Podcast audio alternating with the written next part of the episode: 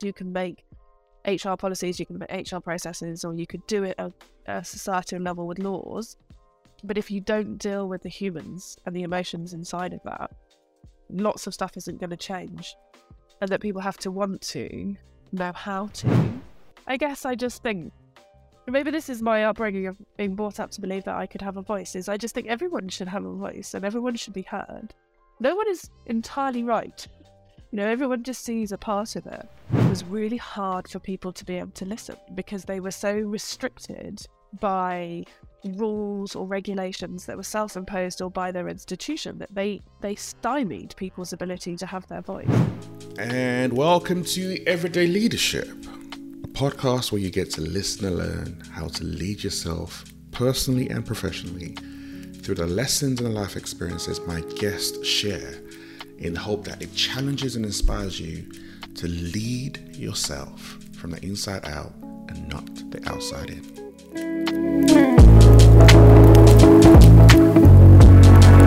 Welcome to another episode of Everyday Leadership. Today, I have a very good friend who I had just given heart attack to by asking her to introduce herself. You know, I like to keep people on their toes and switch things up, and that goes for my guest as well. So, Alice Evans, can you introduce yourself? Who who are you?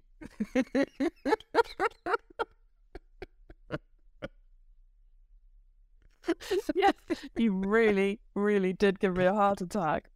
Uh, it's a good job I don't have a pacemaker in me.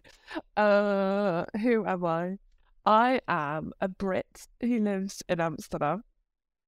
I am a parent of two, teenager, almost teenager, and mm. I like to think I'm really funny. and I'm not, but I do do improv. And I in my in my working life, I am a team coach and work around complexity and systems. And in the past, I've been a deputy chief exec of a charitable foundation.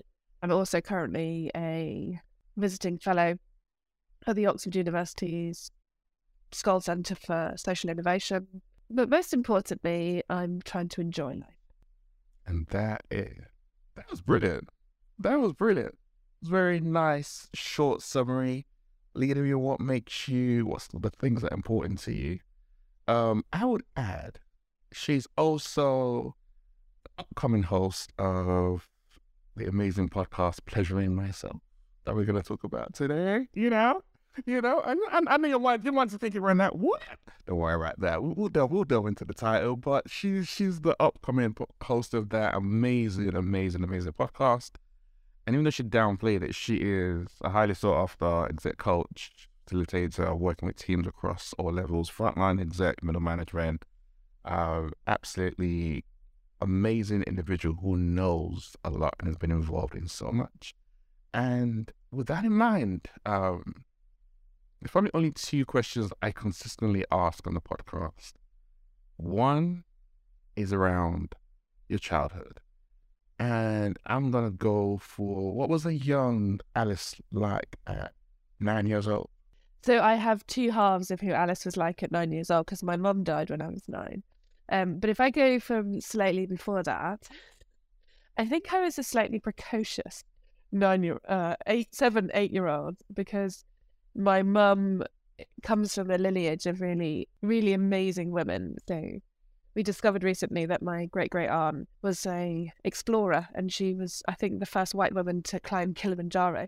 So and my granny was like the first woman to become a permanent undersecretary of the Treasury. So I had these like really high powered women, but they were all part of my life. So we'd go to my granny's house and I'd be playing like Boggle or Scrabble with uh, Cambridge professors, but I wouldn't know they were Cambridge professors, and they would just treat me as adults. So I was incredibly used to being treated as an adult by people. So I had this expectation that I could have a voice and that I would be listened to and I'd be spoken to, and I was having a lovely time. So my childhood was full of, I don't know, I think it was quite a unique childhood in that way. And then my mum died.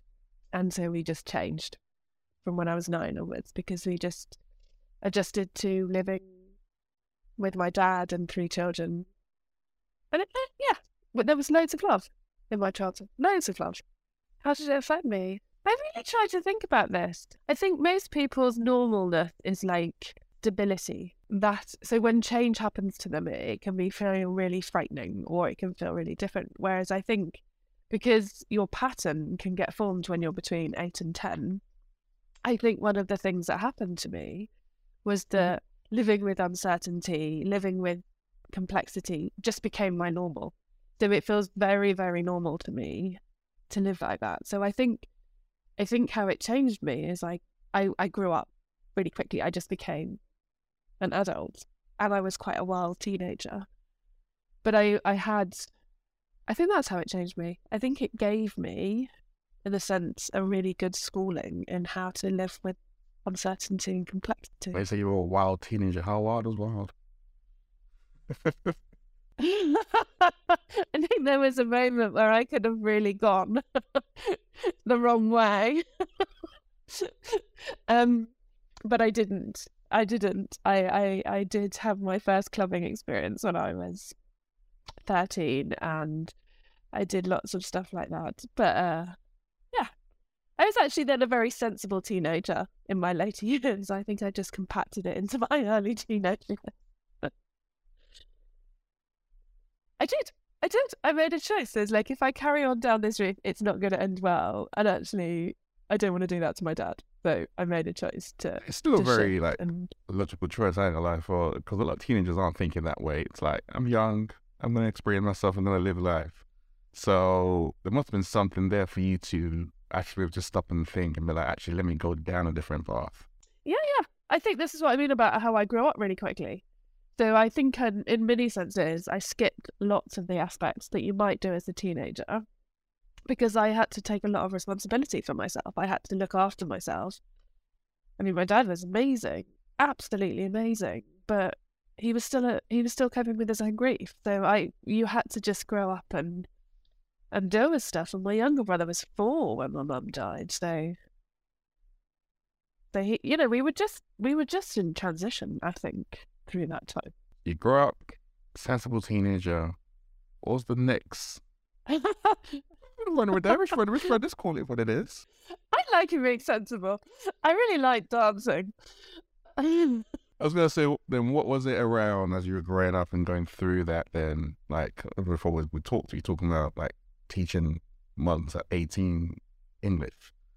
Like, was there a plan that you had from a young age? Because sometimes kids were like, "Oh, I want to do X, Y, Z when I grow up."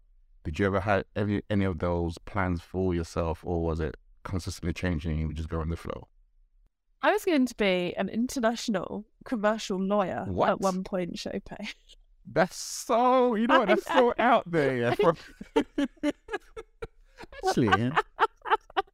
it's not. It's, well, think about it again. It's not too far from some of what you did with Lankelly Chase in in a in a sense. In a sense, if I was to kind of squint really, really hard and think about it, but that is no, I don't, I don't see that. I know. I could have. I would have been a terrible, a terrible lawyer because you have to have attention to detail. And I love looking at the big picture and seeing how everything knits together. Like it, it just wouldn't have worked. And anyway, I was going to be that. So then I did work experience, and I did work experience with a barrister. And uh, I got asked out by the person that was prosecuting at one point. Wait, did you say yes? I said no. Of course I said. I was like, what? Why are you asking me that? Anyway, so so then I was like, okay, I want to go. I really want to go into international development. Like like the love of travel was like was the driving factor between the international commercial lawyer. I was never going to be a good commercial lawyer, and I went away to India. Uh, you know, as a nice eighteen-year-old white girl to go and change the world in India, and got there and realized I was incredibly arrogant. I couldn't believe I thought that. But while we were there, so that career path ended straight away. But while we were there, I met a whole load of Thai monks, and they were all over in India doing their PhDs, and we introduced ourselves, and then we went every day to go and help them with their PhDs and teach them English, and it was a lot of fun. When you went across initially, and how long did it take for you to realize that? To your point, like that was a very arrogant way of thinking when you went in there. What was it that really changed your mind?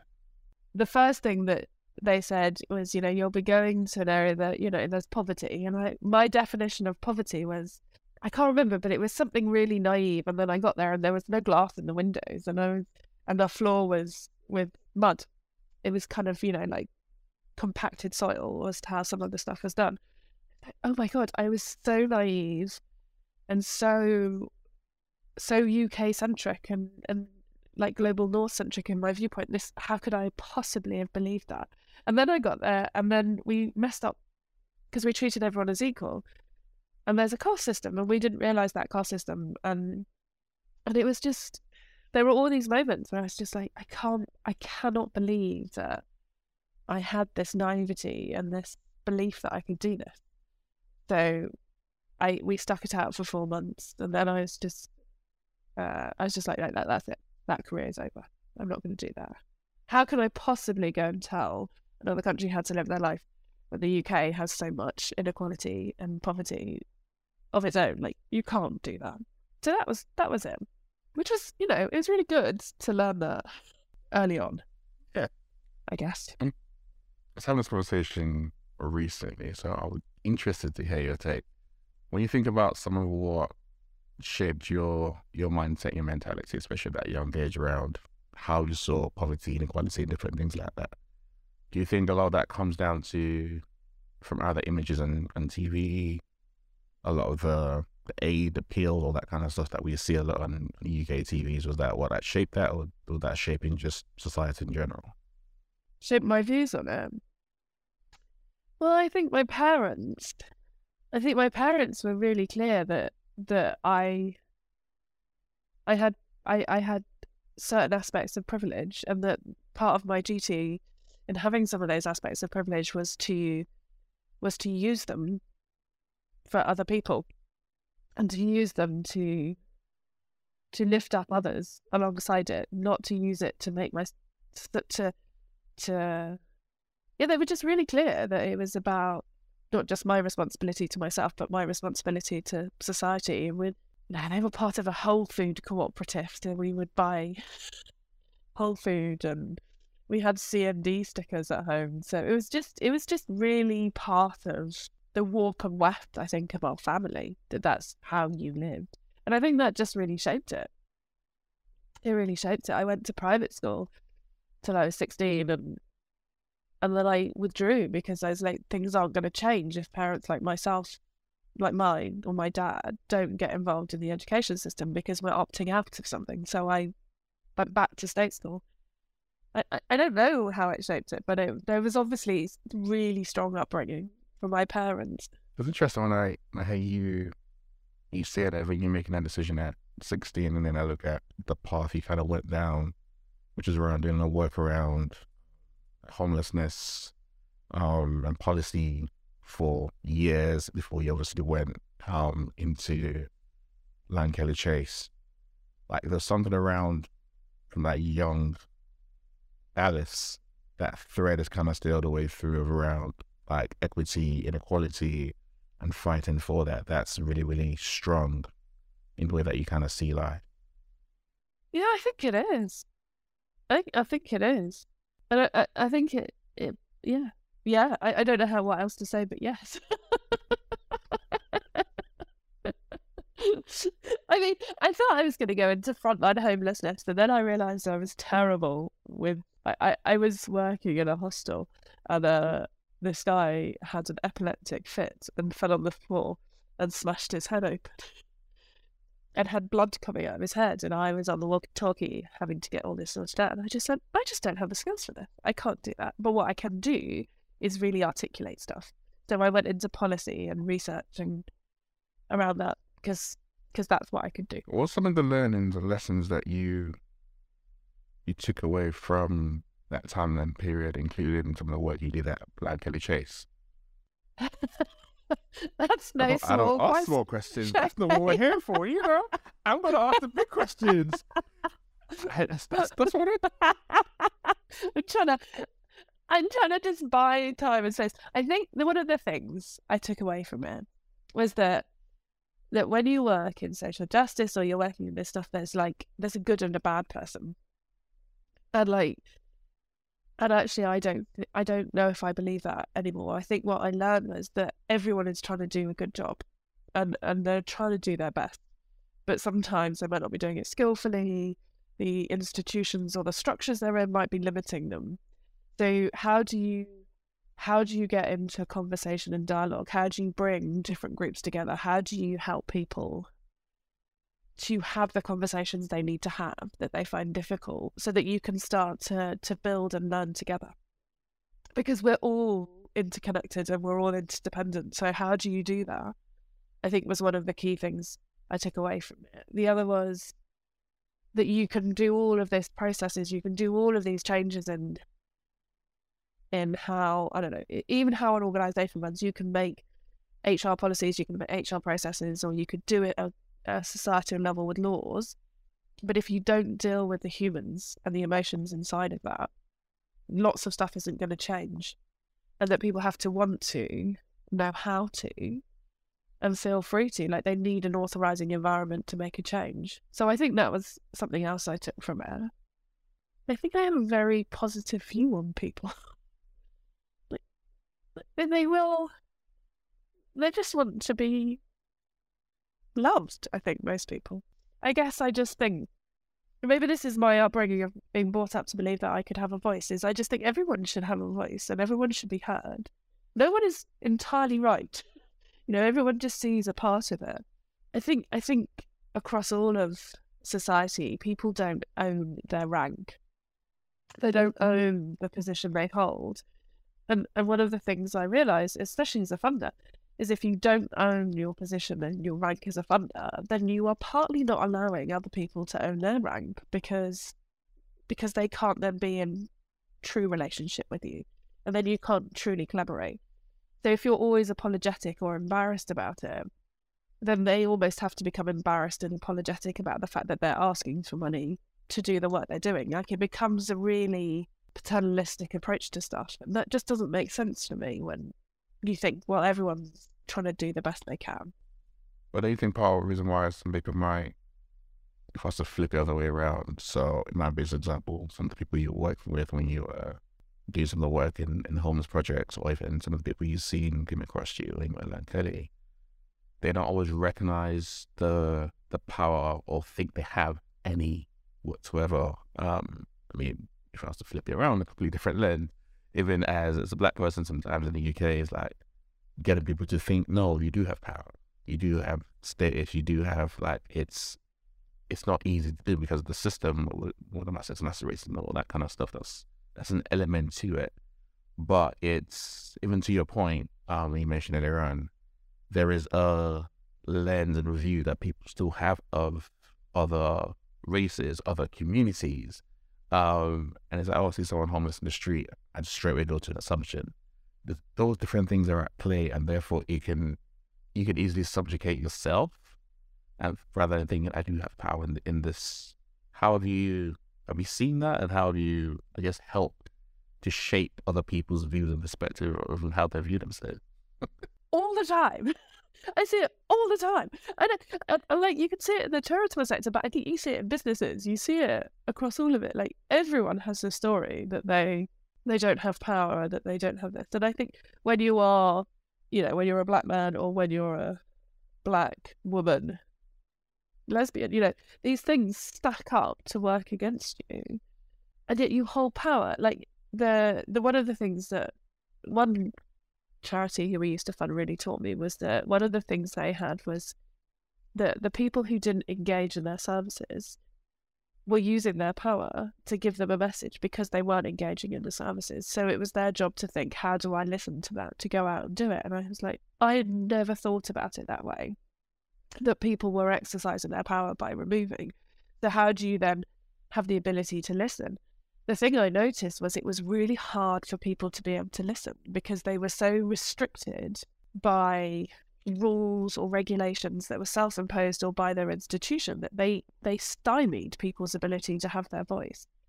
So the thing I was like as a funder was, okay, so how do I how do I create platforms so we can lift people up? How do we create those opportunities for people to have voice? So we gave our Twitter account over to people every Friday so they could tweet from our account because as a funder you had an air of respectability. So you're like, how do we lend that respectability to someone else so you can do it? Because because I yeah. I think it's really hard as an individual, but collectively you can do so much more. How's that? Power of teamwork. It's a power, but it's but it goes back into your point around rather than thinking really, really narrow, thinking really broad. Like that systematic thinking that you you're known for and you're good at doing. That is it. That's thinking outside the box. I think a lot of times people just think in small confinement. What, what is it we can do? How can we actually listen? What's going on at play? Why people aren't tapping into that? At times when there's like there's ignorance, like all right, it's really good, not using it. That's on them, innit? Like we've provided it, but actually stop and be like, no, what is going on here? Why are people not tapping into it? Okay, what can we create? That's that's so different. And that's a, a systematic thinking. It is, and I, I think also like there were some painful moments for me. You know, like painful where the way we'd structured some of the funding as a funder, we were implicitly racist in that because we weren't structuring it in a way that people who were running groups that were serving black and black communities they weren't getting the funding because they didn't meet with the criteria. But so we had to really look at what we were doing and go, oh my God, we, we seriously made a mistake there. And how do we then put that right? Or there was another point where we were doing this work and in an area and I I invited another funder along, but I didn't check with the rest of the group whether they wanted that. And they were like, Alice, what have you done? We don't want that funder and you should have asked us. Oh my God, you're so right.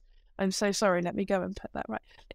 We made some serious mistakes. And I think how to really own that and go, okay, that was a mistake, let's change it was it was really important. And then how do we make how do we repair that afterwards? Would you say you're very you have a high level of self awareness? I don't know. Depends on which day you get me. I think you'll have a high level of self awareness. And the thing I've noticed is that if I don't feel that I'm in a safe environment, it's difficult for me to, you know, when you can feel trapped, then you can feel constrained, and then it's difficult to be the best of who I want to be. Uh, I mean, I suppose my first instinct might be to lash out, and then it'd be like, oh God, what have I just done? The thing I know is that if I'm not continually learning, then I can become. If you go back to, I need uncertainty and complexity and change, if I'm not continually learning, then I can become very staid. And that's where the issues arise. So the way I deal with it is to to continually be in reflection and think about stuff because that's what I need. Your need for uncertainty, complexity, and change meant you lived your life, your first 40 years in particular, in very, very interesting, um, personally inspiring kind of way. If you haven't already, can you please follow the podcast? It really helps us grow and it tells the apps that it's a podcast worth listening to, which the fact that you're listening to means that it is and other people need to know about it. In Apple Podcast, if you click the three dots in the top right of your app, look for the follow button and click on it. And in Spotify, the follow button should be just below the show's artwork. Now let's get back into today's episode. I want to talk about the why behind that. Um, if you're if you're open to talk about that, like what was it around the first four years of your life that you approached things in a very very different way? Yeah, I mean, I wanted to have so much fun in the first 40 years of my life. But I think I also lived every day as if I could die because written on the front of my medical notes was she has a family history of cancer. Like, check it out. And I can't quite remember, but it was scrawled across the front of my medical notes. So every time I went to the doctor, they would say, You know, you've got a family history of cancer. And I'm like, Yes, I know I've got a family history of cancer. You know, you could get cancer. Yes, I know I could get cancer. My mum died at 40. My aunt died at 36. My granny died when she was in her 60s. Other members of my family had died. So I was part of a research program about hereditary cancer. And it was before they could test whether or not you had cancer, um, whether you had the gene or not. So I just assumed I would get cancer, and if I got cancer, I would die. Like that's just that was kind of a core assumption I lived by. So well, I might as well just enjoy it then. like I might as well just enjoy what's going to happen. And I'm 45 and I'm alive, so my assumption was wrong. well, your approach, your approach, I don't think your But, approach was though, because that's still like, you know what, I'm just gonna enjoy life. Wherever it comes, comes, but I'm just gonna go for it. yeah, yeah, yeah. I think I am. I have. I just immensely enjoyed life, and then I was given the privilege of being tested for the cancer gene. I had it. I had the cancer gene. I had operations, and now I've dramatically reduced my li- risk. So, I I figure that I've just been given some great gifts by life.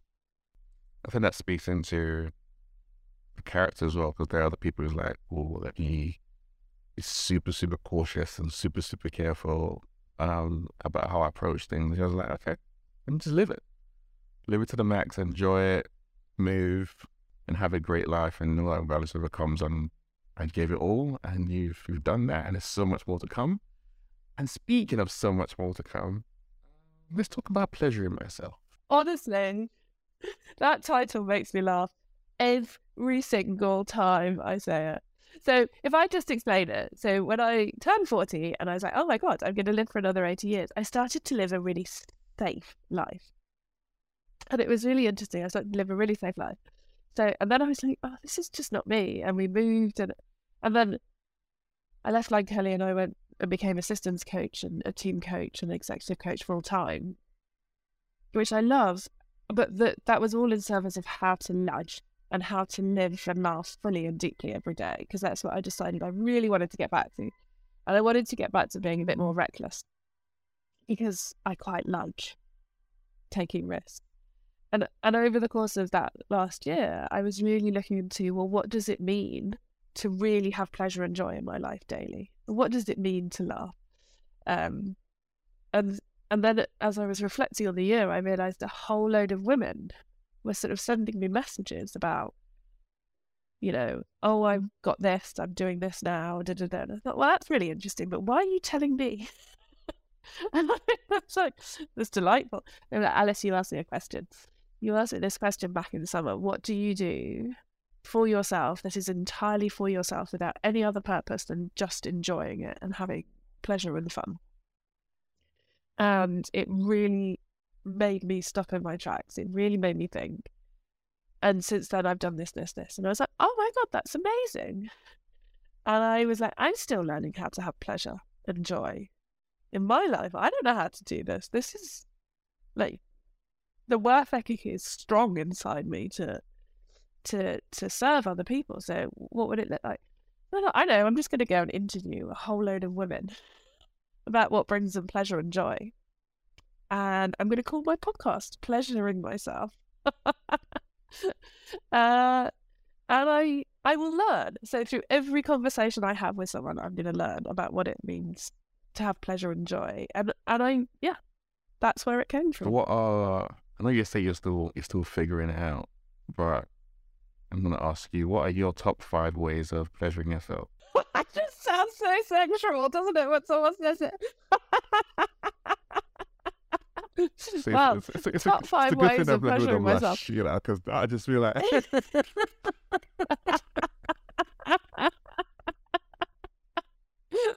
oh my god, that just amuses me so much.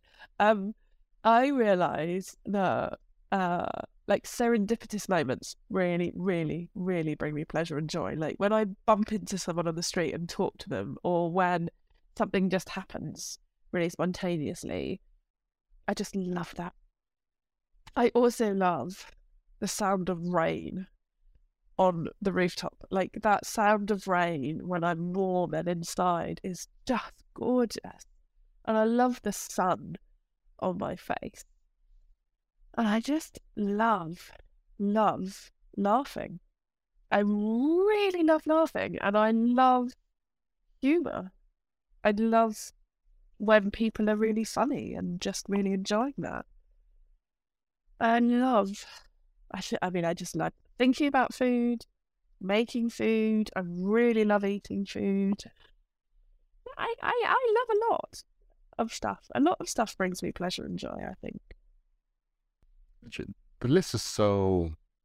I think a lot of times we're like, you, you go to these big, wild things, but your list is very simple.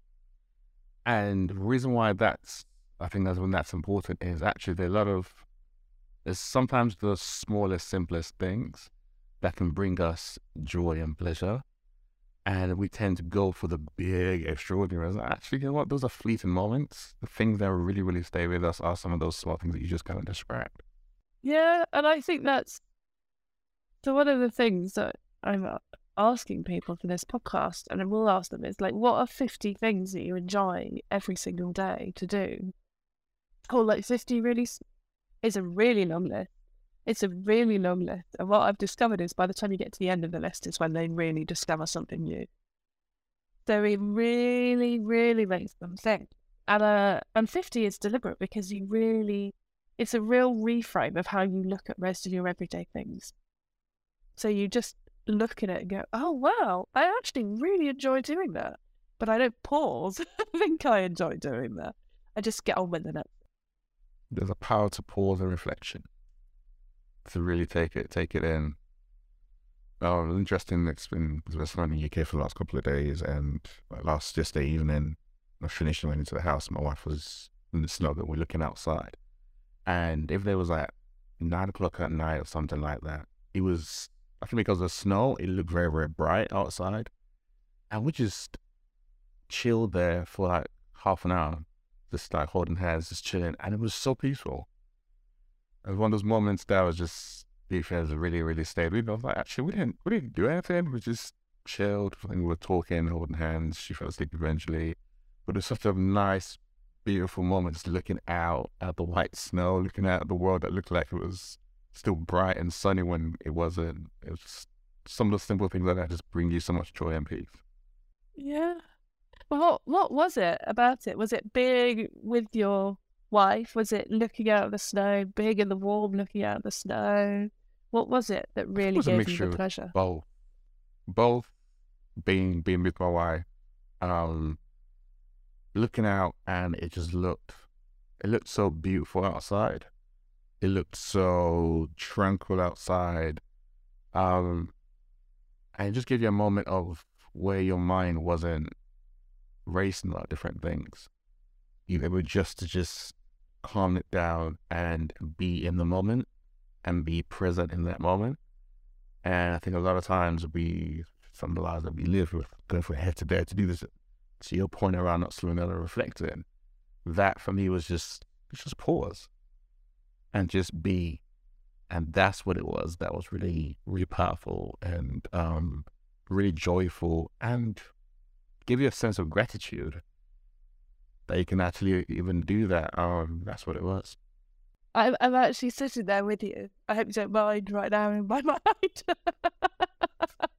just looking out over this now and just, I don't know, it just, it just makes it makes your body feel calm. Some of these moments, like it, it really gets you back. I think to some of your bodies. Yeah, and it's um a lot of work that we both do. Such as where you go and you're talking to some of the high performing senior leaders, and you're like, just we're gonna slow things down for a bit. And they're like, what? How's that gonna help me? Do you know what I'm going through? I'm dealing with this this and this, and it's a bit decisions about this. We're just gonna slow things down. It's like how? And then you have something, you do something with them around their bodies and connecting, and they feel so transformed after a short period of time of just being and being present. It doesn't get a lot of a lot of um, props that it needs to. it's not talked about a lot more, to be honest. It needs to be talked about a lot more. I know.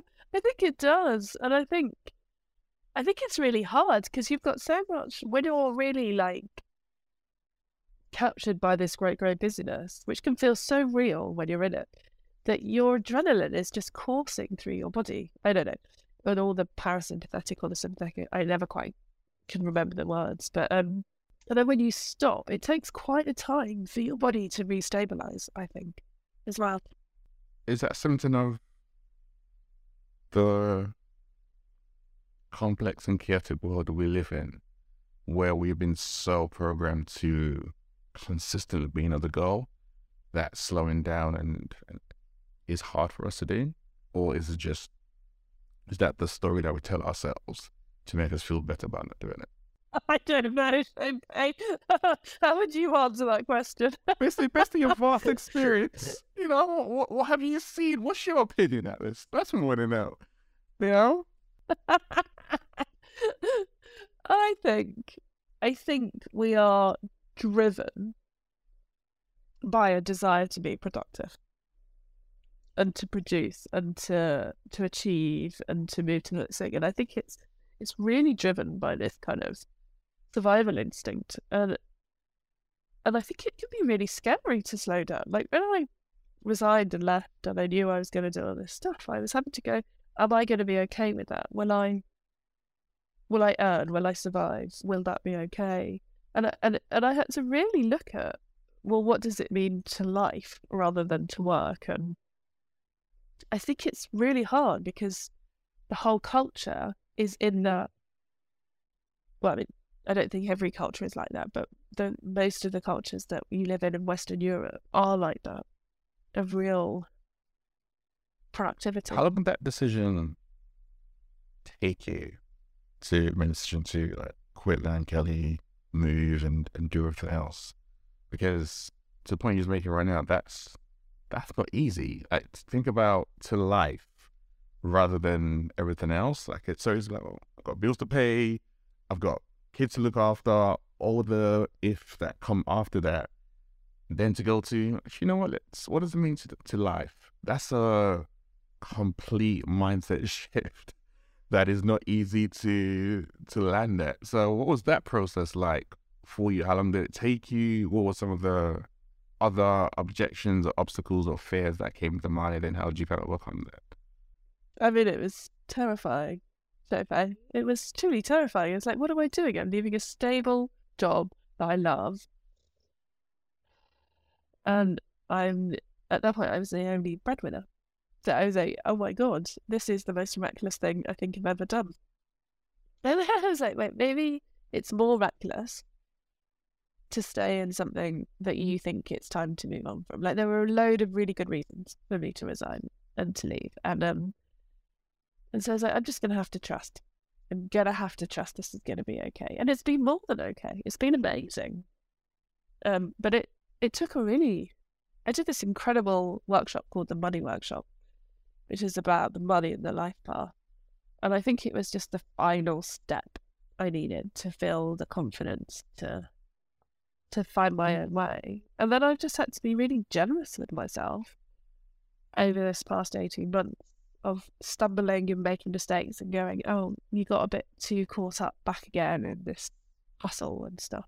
And that's not that's not the life you want. Doesn't mean it's a wrong life for other people. It's just not the life I want right now. I want to be able to do my improv comedy. I want to be able to have leisurely mansions. I want to be spacious. You did. I'm curious from that, uh, do you then have a checklist that you're constantly going back to where you're like, am I, am I life in? Am I doing this and this and this? Or am I falling back into, let's call it a rat race? Or is that just an internal checklist that you have? I have a, I have a joy barometer, Sope, which I didn't quite realize that I joy barometer. I'm like, is this going to bring me pleasure and joy? uh, do I have to do this? Okay, if I have to do this, how do I do this in a way that brings me pleasure and joy?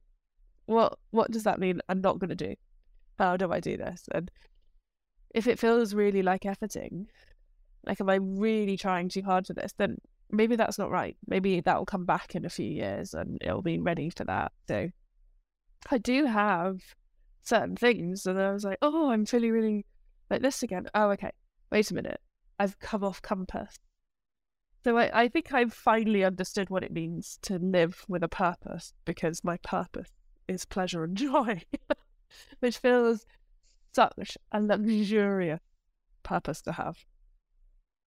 But I think there is a form of activism in it as well, because I think it's quite countercultural to to how you should live.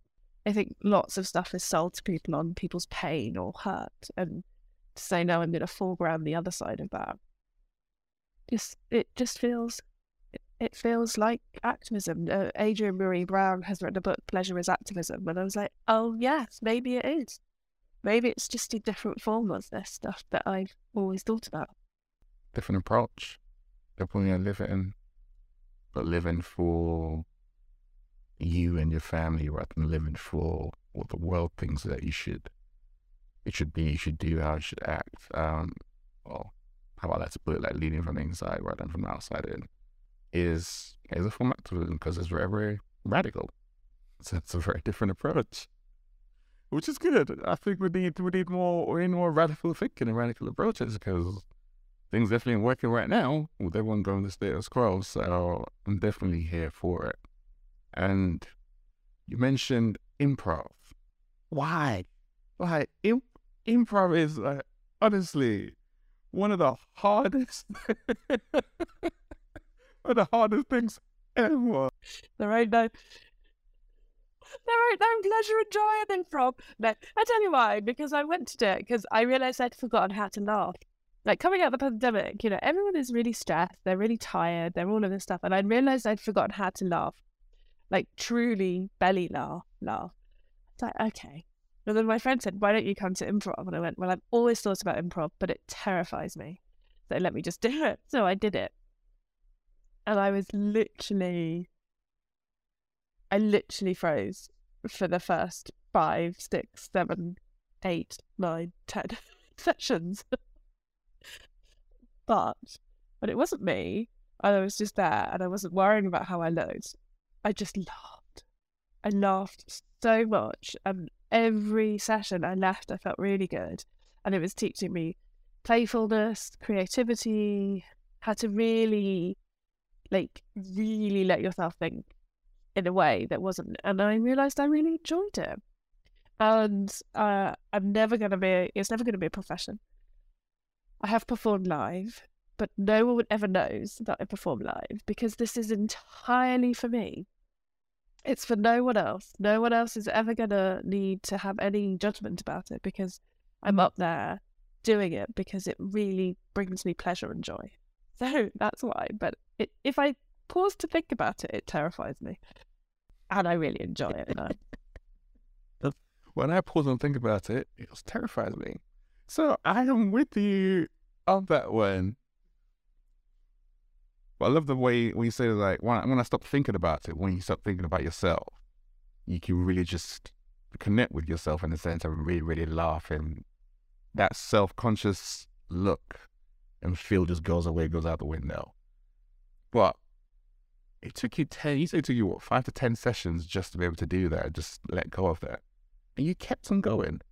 Yeah, because it it didn't apart after the first couple, I was like, oh, this has got something for me. This this is this is giving me something. I mean, I'm terrible at it. I'll never make a career in it.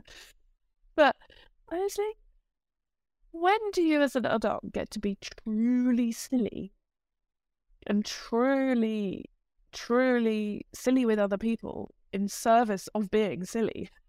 Like silly, funny, silly, not ridiculous, silly. And everyone who you're doing improv with is wanting you to be the best. Like they literally, that's what you're taught is you go up there and you yes and your partner because you want to build on everything. You build, you build, you build. So you're doing it in community with other people who want you to succeed, which is amazing. Now, am I selling it to you? I'm I'm cheering you on. I'm clapping for you. I'm like, yes, Alice, you go for it. As for me, no. But to be honest, like, I'm thinking about it. Actually, there's something about that. Of ask myself the question like, when was the last time you just completely let go and really, really didn't didn't care? And then I think that's when I'm in my family. When I'm with them, when I'm with my wife, and with my kids and stuff like that, like sometimes I'm like, you really are ridiculously, you're so silly. And it's like, but no one ever sees that side of you apart from like a couple of my friends. But that's the only time I just completely let go. There's no, there's no judgment. There's no, there's nothing. But outside of that, no, it's just, it's still, there's still, uh, I guess there's a armor in a sense, that you use to protect yourself.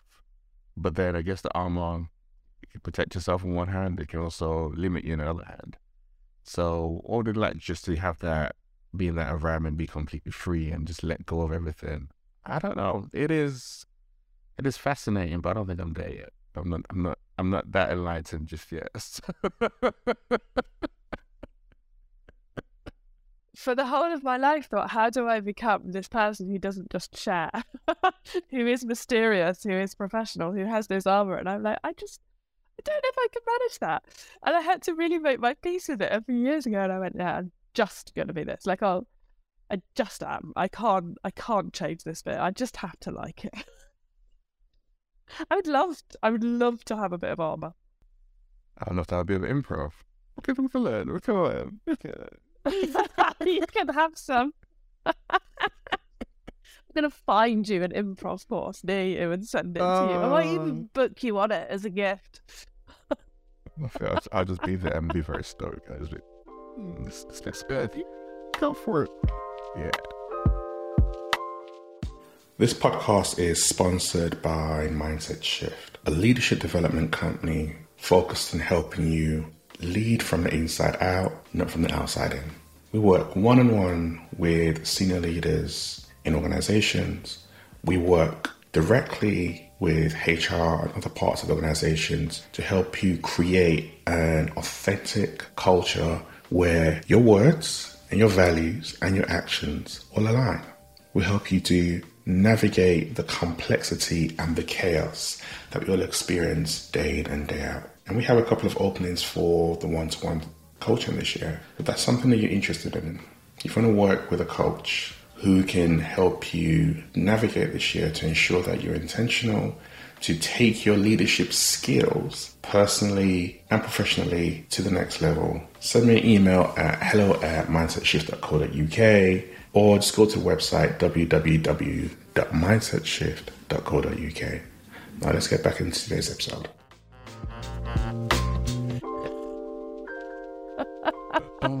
No chance. You can't hide that. But you know what? So many of the tools that they use at the start of improv are incredibly similar to the tools we use in leadership development and leadership practices. They're really similar. Like the yes and principle of building on it. And some of these other ways of getting into your body or dealing with the uncertainty or complexity. Like it it really does tie to some of the stuff that we work on. your practice, obviously, you don't pull it out and say there's an improv technique, but do you ever pull it out in that then? I mean, if I was really conscious and intentional and really thought about it, I would say, yeah, I do it this way, this way. But I think what I've done is I've merged it into other bits of practice. And I think I think really where it's helped me is more in how I then am with other people. So I can be much freer in my gestures or my movement. With they're using their movement and their gestures. So I, I worry less about how I am. So I think that's really how I've incorporated it because I'm not there for myself. I'm there for them. So it really helps me in that way. So are you always, for someone who's very intentional about joy and, and pleasure, how often do you go through moments and times when you also feel down, sad, and angry and out? And how long do you allow yourself to stay in that space? I, you know, it's a really, it's a really good question, and people ask me all the time because I think they're intrinsically linked. Like they are. You can't have pleasure and joy if you don't experience pain and sorrow because you have to have both ends of the spectrum. And I, I, I think I feel. I sometimes think I'm rent a crier for a TV program because I will cry at almost anything on the TV program, or I'll feel the pain and the sadness and that other people are feeling, or I will feel it myself. And if I'm angry, I'll just let myself be angry for five or ten minutes, and I'll amplify the anger so I can get it out, work out what it's really telling me, and then move on. So I, I think it's you have to have all of these. It's just about expanding my range and shifting my focus to look on pleasure and joy more than to look at all the hurt, the pain, and the suffering. But they they are best buddies, really. Those things, I think, in some ways. One of the things that can bring a lot of pleasure and joy, but also reduce it sometimes is parenting. Yeah. Honestly, like you've got two two beautiful kids. Like, what's some of the I guess some of the lessons you learn around that when it comes to when you think about pleasure, joy, and so what you talked about, the anger, the pain, frustration. How do you then bring that merge that with your parenting style, parenting approach? Well, I mean, I would love to say I was like gonna be in line for parenting awards, but I don't think I ever am. I think it brings out the worst in me and brings out the best in me, like it does with most parents. But I think one of the things that's really brought me recently, especially with improv, is letting go of control. Especially because they're transitioning to teenagers. And I'm like, oh my God, I think I was a real control freak around some of these aspects of parenting. Now I have to let go.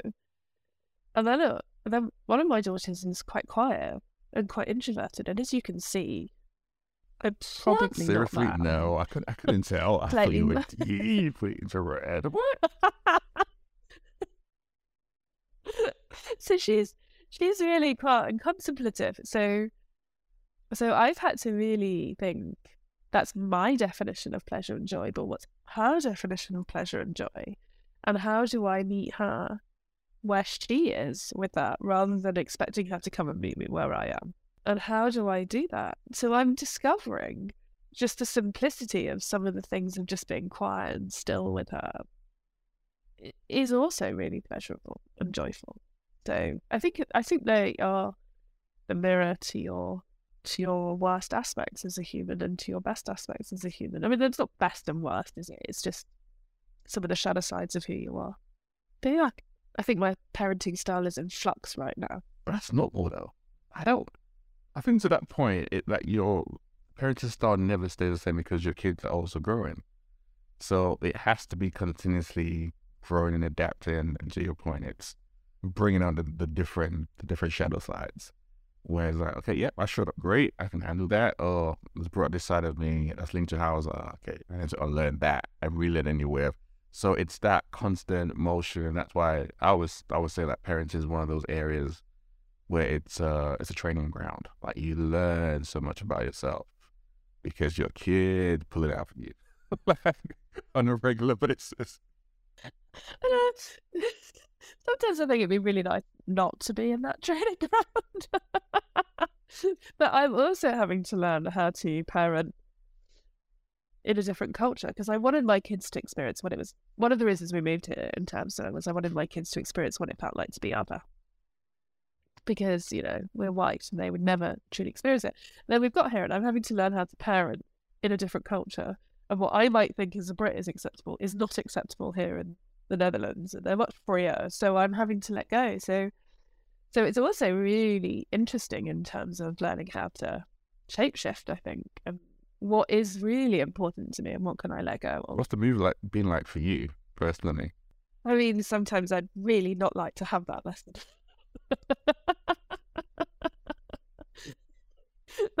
I realise that's a choice I can make. It, it's been really confronting at times, and it's been really amazing at other times. Like here, you see a six or seven year old child going down to the supermarket with their parents' card to buy stuff from the supermarket, and it's really normal. And you, and, they, and you, just the other adults will watch out for them, or like, yeah, that, that my daughters cycle to school from 10 and you just have to let that kind of freedom to explore happen in a different way than you would in the UK. And playgrounds don't have school playgrounds here. The only school that has a fence around its playground is the British private school. Everything else just has its playground open. There's no fences. Wow, that's that speaks volumes. and and the children don't run off. They just don't run off. So I'm like, oh my god, this is really like, I can see your face. It really has to make you question something as someone who comes with the sort of British more fear base. when you say okay like that, Sope, I know there's something you're thinking. What are you thinking? No, I'm, I'm thinking around actually the something we've talked about today around what would be like to have that freeness and that openness and that way of thinking from such a young age? Like, how does that even help an individual, a human being, show up differently as to how we've been, how we've grown up here in the UK, for example. Like, and how much of how much has our society really confined us without really thinking about it until you go to someone like where you are right now. That's kind of what some of the the thoughts percolated in my mind, but that's why I tend to go deep with stuff. So I'll think about that properly afterwards. that's what I was like. That's that's really interesting. I'm so I'm curious. I'm I'm curious about it to be honest. Yeah, I'm still curious about it four and a half years in Japan. I'm still trying to learn it. um, well, as we come to what I've thoroughly, thoroughly enjoyed, um, how do you define leadership? Yeah, I don't, that's such a good question. I guess my first instinct is to go, leadership is about modeling something that you would like others to do and to try and creating that that kind of inspiration for people to want to do that and to try it i guess. And then i think there are for me leadership is also about having elements of bravery or trust that you can you can try something and you can you can lead that and then creating the opportunities for others to really succeed and do their best i think would be my knee jerk response, but I think I would. The moment I get off this, I'm going to go. I should have said that. Well, I think I think it really differs. I did a leadership course with the police. And I was training with the police, and they have like a real command and control thing because they're dealing with emergencies where it's life or death. Like leadership there is about making really decisive decisions and making sure everyone knows what they're doing and getting on with it leadership with the stuff I'm thinking about is creating a space That's for good. others. To, I, to I like the knee jerk response. It's the it's the raw, unfiltered, unthought about. It's a front of mind for me response to that question, and that's why I like it. You know, that's that improv. You don't have to go put you on the spot. You're gonna you're gonna lean into it. Let's see. Let's see what comes out. That's my version of improv. Yeah. Let's see. Uh, where is the policeman inside of me that wants to have the command and control? I I did this leadership course uh, with the police, which was all about collaboration with someone who was from the Royal Military Police. And literally, he couldn't understand me. He was like, "What are you talking about? Why would you do that? Why would you ask people their opinions?" And like, yes, because you're only thinking about your leadership in one Uh-huh. context. There are different contexts. And my last question to you then be what is the ultimate what would the ultimate joy, pleasure moment be for you in this let's call it the next forty years chapter of your life? What are you working towards? I mean, if I was to really have the ultimate, I mean, I think I would just laugh every day and be surrounded by friends and family. And I would swim in wild water every single day. I would literally probably have a house at the bottom of the water because I would just be able to be a fish. And there mm. would be sun. There's definitely sun. There's not rain and cold like there is right now. Yeah, so that would be it. I'd just be able to just have that. And know that I was having that whilst everyone else was having it. Uh now this this has this has been a pleasure. It's been insightful. Um I have laughed a lot. But one thing that I always say about Alice, anytime you're around Alice, her infectious nature is gonna get to you. Um the willingness to live life on her own terms and to make an impact in the lives of other people is, is strong. And um, yeah, so I, I appreciate you. Thank you for coming on. Uh, she didn't know what like I said. The conversation wasn't planned. She didn't know what it was gonna be like. But she's like, let me lean into it. And it's, it's been through a couple of curveballs in there, but you survived. You've done a really good job, so you should be proud of yourself. But it's just training. It's training for your podcasting. It's what it's gonna be like. So yeah, I really appreciate you. Thank you very much for coming on. This is Everyday Leadership. See you next week.